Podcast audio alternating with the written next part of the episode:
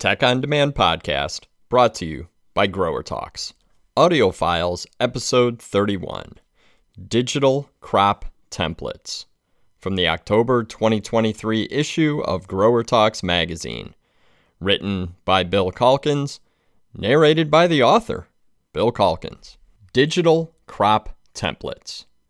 A couple years ago, we ran a story titled Measure to Improve and introduced a method of planning, documenting, tracking, and maintaining consistency in crop production. Two growers and a former grower presented this topic at AmericanHort's Cultivate 2021 event and explained how their operations build production templates that result in strategic direction, data collection, and immediate and longer term improvements for each crop grown.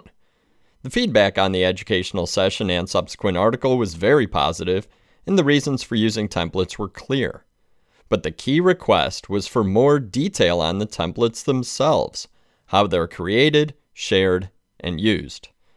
We reached back out to Matt Fortmeyer of Fortmeyer and Sons Greenhouse in Ohio and Bob Dickman of Dickman Farms in New York to dig deeper into the nuts and bolts of their production templates. Why use digital templates? Both Fortmeyer and Sons and Dickman Farms have had a system for saving crop data in place for about a decade, building formality into the process along the way. Bob explained that before true templates were in place at his greenhouse, crop notes were recorded in notebooks, with information inevitably lost from year to year. We needed to make sure that whenever a crop was grown in our facility, the same process was being followed, he said.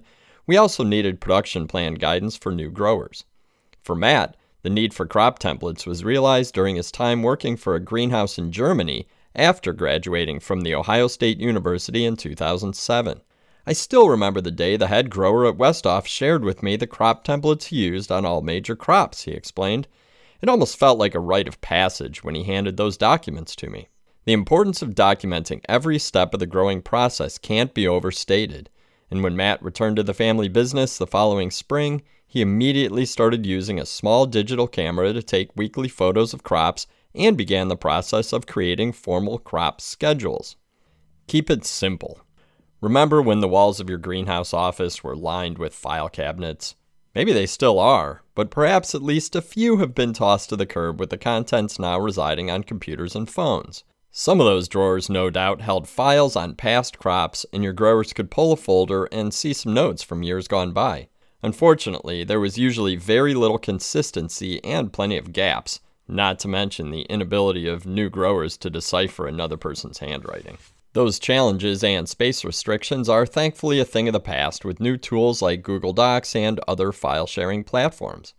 The system used for storing and sharing crop template files really doesn't matter, as long as it can be organized, easily updated, and shared online for access via mobile devices. The system we use is really not that complex, Matt said. As a company, we use the Google suite of software Google Sheets, Docs, and Drive. Each grower has access to the suite with a Google Sheets created for each major crop grown. For example, there's a Google Sheet created for 13 inch Calibrachoa Cabaret hanging basket finish template, and it includes three tabs, he said. The tabs include an overview, crop schedule, and images. Each team member can access these sheets from their phones or laptops. Bob explained that Dickman uses a very basic system that's still analog but moving to digital. A formal template is used for all crops, which can be printed off and filled out by section growers before the crop comes into their range. Once the crop is finished, the template is filed for reference the next season. Ideally, we will find a system that can be implemented into our smartphones, he said. Change is constant. The nature of greenhouse production is such that no two seasons are the same, and each one provides many new learning experiences. As such, crop templates are most certainly living documents and must be revised and refreshed from year to year. Bob explained that there's a lot of upfront work that goes into building crop templates, and the greenhouse team at Dickman Farms worked on them for at least a month when they first started implementing the system. Now it's just about fine tuning them, he said. We spend about a week prior to each season to ensure we capture all the data we need for the templates. At Fortmeyer, Matt said it's tough to quantify how much time is spent each year updating crop templates, but that the longer they've been growing a crop, the less time they spend tweaking the template. Templates are created for each new crop added to the product mix, and the first year is somewhat of a guessing game. You talk to other growers, sales reps, and look up online culture in order to create a starting point, Matt said. It's safe to assume you're going to make adjustments to these newer crops each season. I don't think we've ever nailed a crop on the first try. He goes on to explain that the one thing his growing team likes to do is, in a way, create two templates for each new crop.